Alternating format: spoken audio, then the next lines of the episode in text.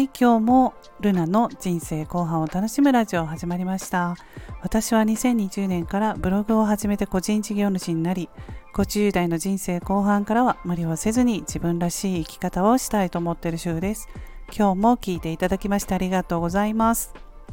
今日は1月11日水曜日です。今回は50代の貯蓄についてお話ししたいと思います。ま、50代ではなくてもねはいあの若い世代の方も聞いていただければと思います、まあ、私があの50歳ですのでちょっと調べたんですよ。貯蓄50代っていうところでネットで調べたらね平均1075万4000円ということでね50代の貯蓄はそれだけ約1000万平均みんな貯めてるっていうね、うんまあ、みんなって平均なんですけれども、えー、すごいなと思いましたね。本当かなっていうのを思いましたけれどもね、本当ですよね、データなので。で、あの、50代は格差が大きいっていうのもね、書いていたので、そうなんだなって思いました。まあ、なかなかね、でも50代、アラフィフ世代ってすごくお金がかかる時かなって私は思うんですね。あの子供がいたら特にね大学行く人が今多いので大学費用とかがもうすごい教育費としてかかってきたりとかね。まあ例えば高校生とかでもね中学生高校生とかも今は塾とかに行くのも当たり前だったりするので塾代とかがすごくうちも高かったなと思って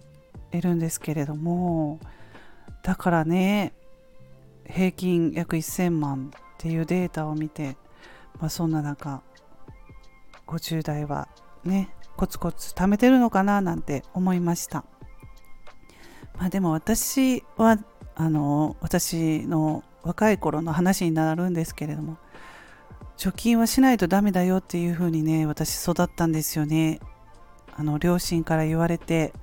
20代あの働いていた頃はねもうあの結婚資金っていうことで嫁入り道具とかねお金結構かかるので貯めておいた方がいいよっていうふうにま言われて育ちました、まあ、田舎だったこともあるし1972年生まれなんですよ。それぐらいの人って同じかなって思うんですけれどもね。もう結婚するのが当たり前っていう時代だったからなんですけれども結婚資金貯めておくということでねその貯蓄貯金が、まあ、習慣化はしていたんですよ。で、まあ、周りのねその時の同級生のお友達に聞いてもあのちゃんとやっぱり結婚資金とか貯めてるよっていう人がほとんどだったので、うん、そうもうそういう環境だったんですね。だから貯金とかがないとかいうことが、まあ、不安なんですよね私は。うん、全然貯金ないとか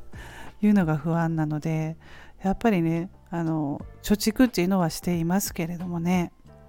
うん。そう、まあ、なかなか家庭のねその環境によっても違ってくると思うんですけれどもね。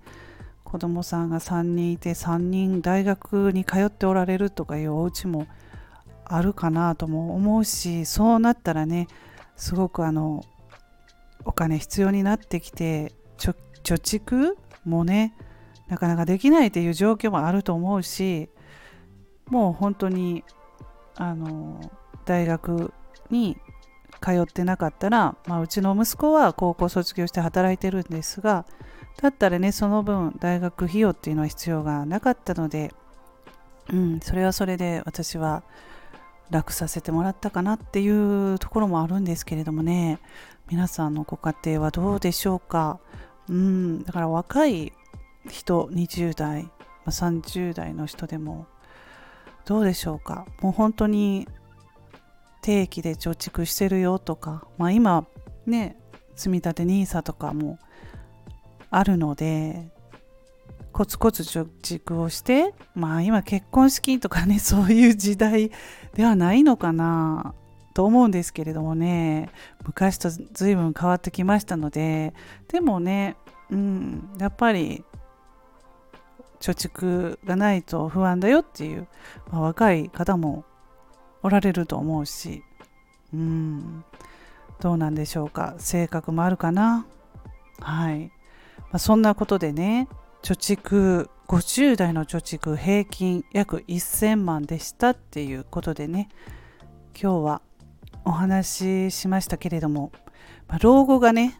やっぱり心配ですのでねお金の面でちょっと私は年金をねあまり当てにはしていないんですよ、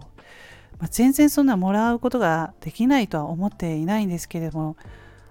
うんこれからの時代どうなんだろうっていうところがありますので積み立て NISA をやっていたりとかまあブログとか書いたりはいあのスタイフやったりね、まあ、Kindle も書いたり最近では NFT をちょっとやってみたりとかうんまああの老後に向けていろいろとちょっとチャレンジということでやっています。皆さんの貯蓄いかがでしょうか？はい。それでは今日はこの辺で終わります。また次回の配信でお会いしましょう。